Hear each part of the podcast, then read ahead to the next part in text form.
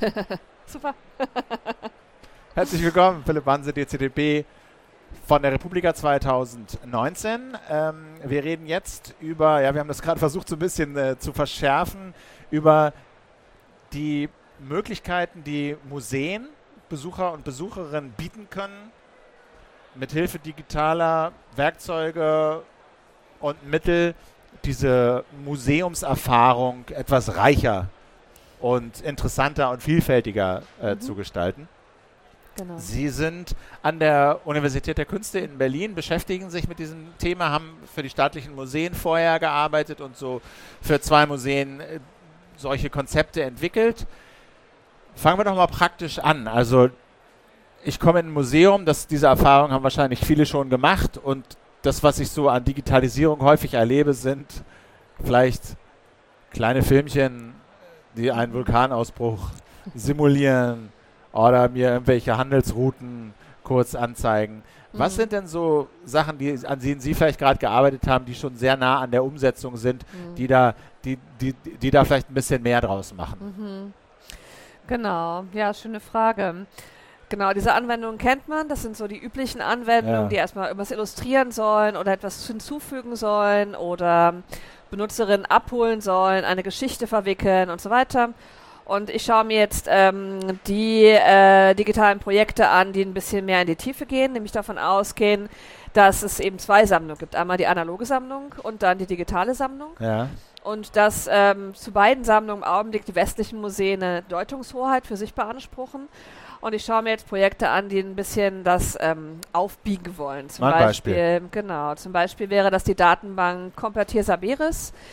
Das hat die Kuratorin des Ethnologischen Museums für südamerikanische Kulturen, Andrea Scholz, mit initiiert. Das war am Anfang ein VW-Drittmittelprojekt. Und jetzt ist es halt vom Humboldt-Forum auch angenommen worden als eine alternative Datenbank. Also auf Deutsch heißt Compartir Saberes Wissen teilen, Sharing Knowledge auf Englisch. Und diese Datenbank gibt es eben in, ich glaube, 15 verschiedenen Sprachen, auch indigenen Sprachen. Und die geht der Forschungsfrage nach, wie indigenes Wissen über verloren gegangene Kulturen, also die deswegen verloren gegangen sind, weil die Objekte, an denen dieses Kulturgut auch hing, jetzt im Ethnologischen Museum in Berlin lagern, wie dieses Wissen nun zurückkommen kann. Also es lagern im Ethnologischen Museum, weiß ich nicht, Strohkörbe, genau. Geschirr, Alltagsgegenstände aus diversen Kulturen, Tabakbeutel aus Südamerika, wo immer, sind in der Zeit des Kolonialismus dort letztlich geklaut worden und nach Europa gebracht worden. Diese Gegenstände sind in einer Datenbank erfasst. Klassisch Foto, wahrscheinlich Parameter links und rechts. Und wo setzt das jetzt an, das Projekt? Genau. Na, diese Datenbank wäre jetzt von der westlichen Idee her aus, wäre dann im Zentrum dieser Datenbank die Sammlerin, der Sammler und die Provenienz, also die Objektgeschichte, die Biografie.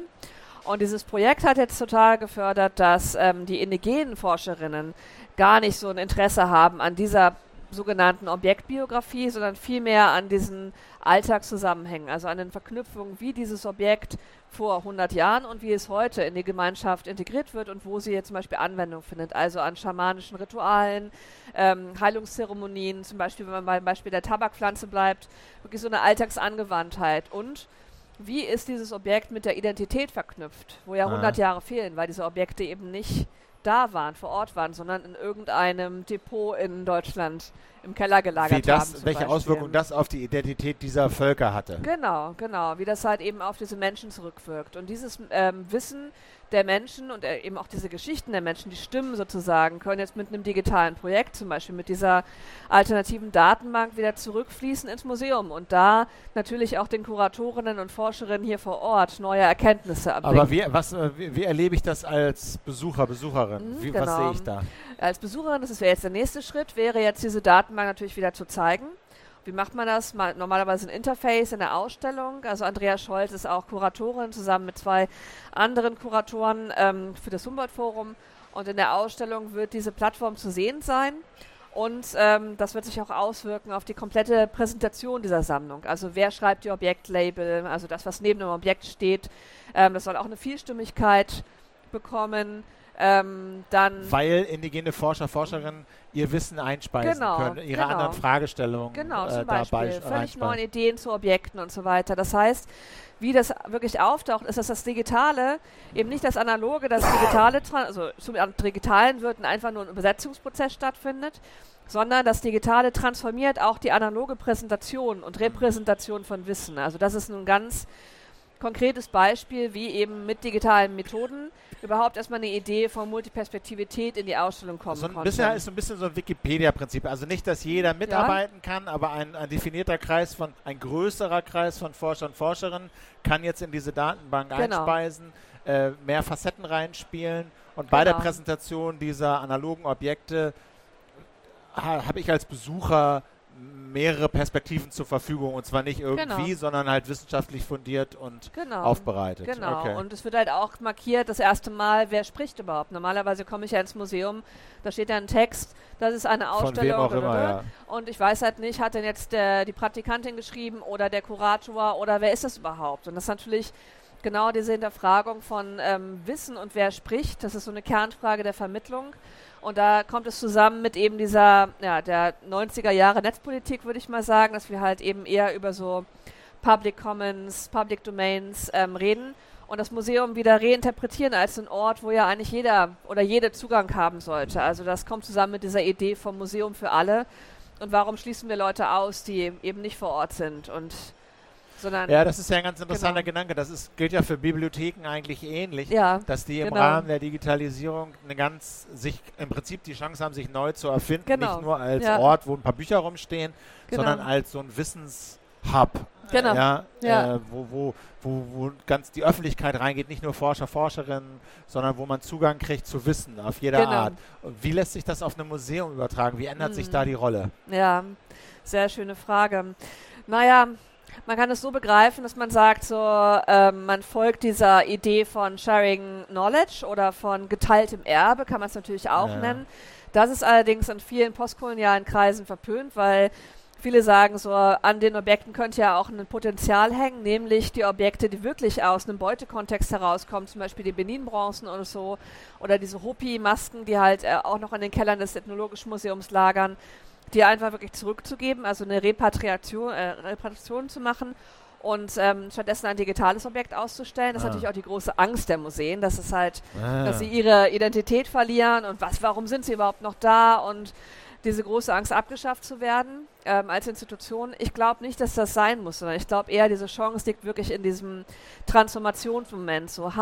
Wir sind ein offenes Haus, wir schreiben uns bewahren, aber auch das Vermitteln auf die Fahnen, das ist ja so, das sind die Kernkompetenzen des Museums, also archivieren, bewahren, vermitteln. Wir müssen uns mehr öffnen und ich glaube, das passiert gerade. Das wäre, glaube ich, wirklich dieser Hub-Gedanke, aber im Sinne, dass man auf Augenhöhe miteinander arbeitet und nicht sagt okay, wir machen so ein Feigenblatt und wir laden ab und zu mal eine afrikanischstämmige Kuratorin ein, um mit uns über eine Sammlung zu sprechen, sondern wirklich das ernst nimmt und sagt, wir müssen unsere Strukturen überprüfen, wir müssen gucken, wer bei uns arbeiten kann. Wir müssen schauen, dass wir nicht nur deutschsprachig sind, wir müssen internationale Ausschreibungen machen, wir müssen andere Kompetenzen einwerben und so weiter und so fort. Aber wären Sie denn dafür, das Ethnologische Museum leer zu räumen, die Sachen zurückzubringen und durch digitale Avatare zu ersetzen oder Abbilder? Benedikt Savoy folgend, ich hatte das vorhin in meinem Talk so erwähnt, es gab ein Zitat von Benedikt Savoy, ein Fake-Museum in einem Fake-Schloss, das würde Sinn machen, also alle Objekte zu übersetzen und dann halt leer zu räumen. Und auch andere...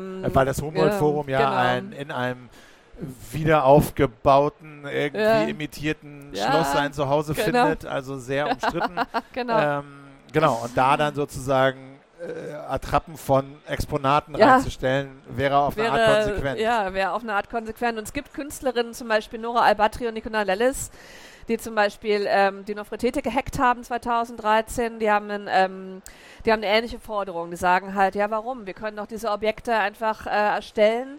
Und das ist genau das gleiche Objekt wie eben ein analoges Objekt. Es kann sogar noch viel mehr. Wir können verschiedene Geschichten daran erzählen, wir können es der Community übergeben, wir haben trotzdem ein tolles Original, es ist wunderbar. Warum geben wir dann das Objekt nicht zurück? Und ich persönlich denke, es ist schon auch... Es ist man muss schon für jedes Objekt schauen, ob es wirklich eine Rückgabeforderung gibt, aber wenn es die gibt, dann kann man am Digitalen das gut diskutieren. Warum eigentlich nicht? Weil für bestimmte Objekte, die werden für immer im Keller des Depots lagern, niemals gezeigt werden. Und dann könnte man genauso gut ein virtuelles Exponat ausstellen und viel besser mit den Communities zusammen was entwickeln, was dann auch sichtbar ist. Weil Zugänglichkeit sollte ja schon drin sein eigentlich bei teuer finanzierten Institutionen. Wo zeigt sich denn noch... Oder sagen wir mal so, gibt es noch weitere Beispiele für digitale Werkzeuge, wo sich dieses neue oder mindestens sich wandelnde Selbstbild des Museums zeigt und materialisiert? Ja, es gibt jede Menge, auf jeden Fall. Also wenn Kollektionen oder Sammlungen mutig sind, zum Beispiel die Colleció Museo Starwin-Hagen, die hat mit einem Künstler zusammengearbeitet, der auch im Schloss Solitude dann... später diese Arbeit ausgestellt hat. Und zwar haben die ihn Objekte scannen lassen und der hat dann das freigegeben als ein Public Common und hat Leute aufgefordert, andere Künstler wiederum diese Arbeiten zu remixen. Und das sind natürlich also er hat Objekte des Museums gescannt. Genau, Objekte aus dem Museum heraus und es hat eben auch einen ethnologische Sammlung mit einem südamerikanischen Schwerpunkt, wo er auch herkommt. Und es ist ein wahnsinnig spannendes Projekt geworden, weil natürlich das Museum auch ganz viel über die eigenen Sammlungen erfahren hat. Also die Objekte haben eine andere Essenz bekommen, die konnten auf einmal fluide sein. Oder und natürlich wurde halt eben auch viel Kritik geäußert und es wurde eine öffentliche Reichweite erzeugt, also ein Outreach. Dann gibt es ein anderes Beispiel, Morishin Alahyari, das ist eine iranischstämmige Künstlerin, die hat sich mit Palmyra auseinandergesetzt und hat in reproduzierte Stücke. Ist es ein antiker Ort in Syrien? Genau, ein antiker Ort in Syrien, in dem halt viel zerstört wurde durch den IS. Und sie hat sich eben mit der Reproduktion dieser Objekte auseinandergesetzt und hat mit Wissenschaftlerinnen gemeinsam Dinge erzeugt. Kleine Statuen, aber auch größere Werke, in die sie dann aber einen USB-Stick gepflanzt hat, auf dem dieses ganze Wissen drauf war. Also ganz viele Stimmen von Wissenschaftlerinnen, Interviews, Gespräche, widersprüchliche Meinungen auch und zusätzlich noch der Reproduktionsprozess, also der ganze 3D-Print als Film ist mit auf dieser Reproduktion drauf. Also das Objekt wurde sozusagen als Kopie, wenn man so will, reproduziert, aber erweitert. Und natürlich lernt man da total viel über diese Objekte und eben auch über verschiedene Stimmen. Und diese Objekte sind natürlich nicht das Gleiche wie das Original, sondern was völlig anderes, aber trotzdem lernt man etwas darüber. Was halten Sie denn von diesem ganzen VR-Zugang? Google hat damit ja recht früh angefangen, Museen von innen zu vermessen, sodass man sich reinstellen konnte, in Museen umsehen konnte. Es gibt halt diese VR-Brillen, mit denen man sich dann mittlerweile auch nicht mehr nur an einem Ort aufhalten muss, sondern man kann sich bewegen und durch ein Museum durchgehen, als wäre man da und die Exponate eben anschauen. Was taugt das? Wie nachhaltig ist das? Also unglaublich spannend. Es ist genau wie Artificial Intelligence. Es ist ein wahnsinnig spannender technischer Zugang, aber ich hätte jetzt ein paar Einwände. Das eine ist halt Google Arts and Culture, ist natürlich total schönes Ansinnen, aber man weiß eben immer nicht so ganz genau, was wird mit den Daten passieren. Am Ende hat die Company natürlich die Bildrechte daran und dass Daten sind Macht. Das ist nun mal einfach so, was machen sie damit? Aber eher vom Konzept her, also eher von dieser VR-Ansatz. Genau, das ist, es könnte ein spannender Ansatz sein, ne? Also wenn man halt Dinge auf der Welt erleben kann, nur da steht dem gegenüber, dass es eigentlich noch keine technische Ausrüstung gibt. Also ich finde ja da fast noch AR, also Augmented Reality, fast spannender. Noch interessanter, also dass man dass das meiste des Bildes real ist, nur dass in das reale Bild reingeblendet werden. Ja, Informationen irgendwie so eine kleine Info-Layer in mein Blickfeld eingeblendet wird, sei es über eine Brille oder was auch immer. Das finde ich eigentlich fast noch interessanter. Ja, das stimmt. Ja, es gibt da so ein paar Projekte, die ich verfolge, zum Beispiel so ein postkolonialer Gang durch Berlin, also über dieses ganze Viertel im Wedding, das afrikanische Viertel, das sogenannte. Ja. Über das gerade versucht wird, eine Augmented Reality-Anwendung zu machen. Es wird gerade produziert. Okay. Das machen ein paar ODK-Studierende, ist ganz spannend. Und die versuchen sich eben mit neuen Geschichten über dieses Stadtviertel und die Geschichte und die Kolonialgeschichte, weil da gibt es ja diesen Diskurs um die Umbenennung der Straßen, also soll zum Beispiel Mohrenstraße weiterhin heißen. Genau, und da wäre zum Beispiel das Digitale erstmal so ein Testballon. Wie könnte das dann anders heißen? Wie wird das angenommen? Was für Geschichten hängen da dran? Wer ist die Person? Das könnte halt eben zu vielen, vielen verschiedenen Annäherungsprozessen auch führen. Also ich finde Augmented Reality auch viel spannender, ehrlich gesagt, in dem Bereich als Virtual Reality, aber ja, alleine auch als Museum dann vielleicht das Selbstverständnis so ein bisschen vom Ort zu lösen und ich bin im Berliner Heimatmuseum oder Stadtgeschichte und natürlich widme ich mich der Mauer und mache eine App, wo ich dann halt durchgehen kann und mir dann die Mauer eingeblendet wird und ich, ne, also da fallen selbst mir sofort 1000 Sachen ein. So, ne? Was man so machen könnte, Na gut, okay, wo findet man sie? Also wo kann man so ein bisschen gucken, was so läuft? Na, auf meiner Webseite yvonnezindel.de oder auf der Webseite der Universität der Künste, und zwar bin ich da im Institut für Kunst im Kontext. Alles klar. Vielen Dank für die Zeit, vielen Dank für die Information. Vielen Dank. Den Talk gibt es wahrscheinlich dann auch aufgezeichnet irgendwann auf der Webseite der Republika. Danke fürs Zugucken, mein Name ist Philipp Banse, auf bald.